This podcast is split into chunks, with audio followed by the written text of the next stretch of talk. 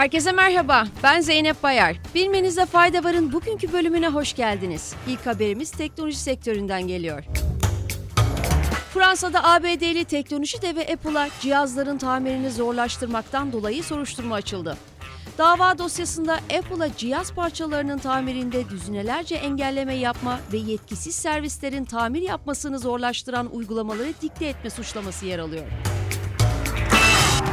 Bir işten çıkarma haberiyle devam ediyoruz.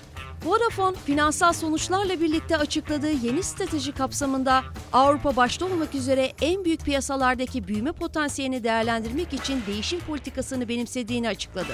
Buna göre şirket 3 yılda 11 bin kişiyi işten çıkarmayı planladığını duyurdu. Sırada Tesla ve Twitter CEO'su Elon Musk'ın bir açıklaması var. Araba satmak için geleneksel reklamcılığı hiç kullanmamış olan Tesla CEO'su Musk, şirketin Texas Austin'deki yıllık hissedarlar toplantısında yaptığı konuşmada sanırım reklamcılığın harika olduğunu söylemeliyim. Biraz reklam verip nasıl gideceğini göreceğiz dedi.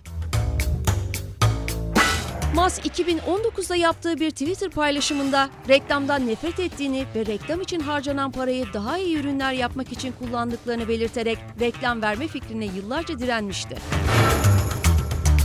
İspanya'da sol koalisyon hükümeti 65 yaş üstü kişiler için normalde 8 ila 9 euro arasında olan sinema biletlerinin fiyatını 2 euroya indirdi. Kültür ve Spor Bakanlığı'nın önerisiyle alınan karar ile 65 yaş üstüne getirilen sinema biletlerindeki indirim uygulaması için 10 milyon euroluk bütçe ayrıldığı belirtildi. Bu kararın birçok ülkede örnek olmasını diliyor ve son haberimize geçiyoruz.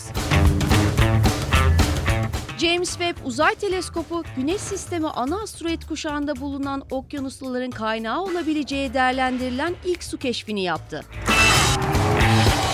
Webb teleskopunun yakın kızılötesi tayf çeker cihazını kullanan astronomlar Jüpiter ve Mars arasında yörüngede bulunan 238P Reed kuyruklu yıldızın etrafında su buharı bulunduğunu doğruladı.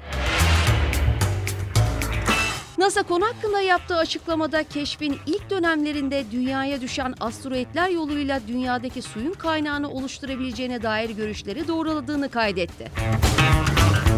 Bilmenize fayda varın bugünkü bölümünün sonuna geldik. Sağlık ve mutlulukla kalın.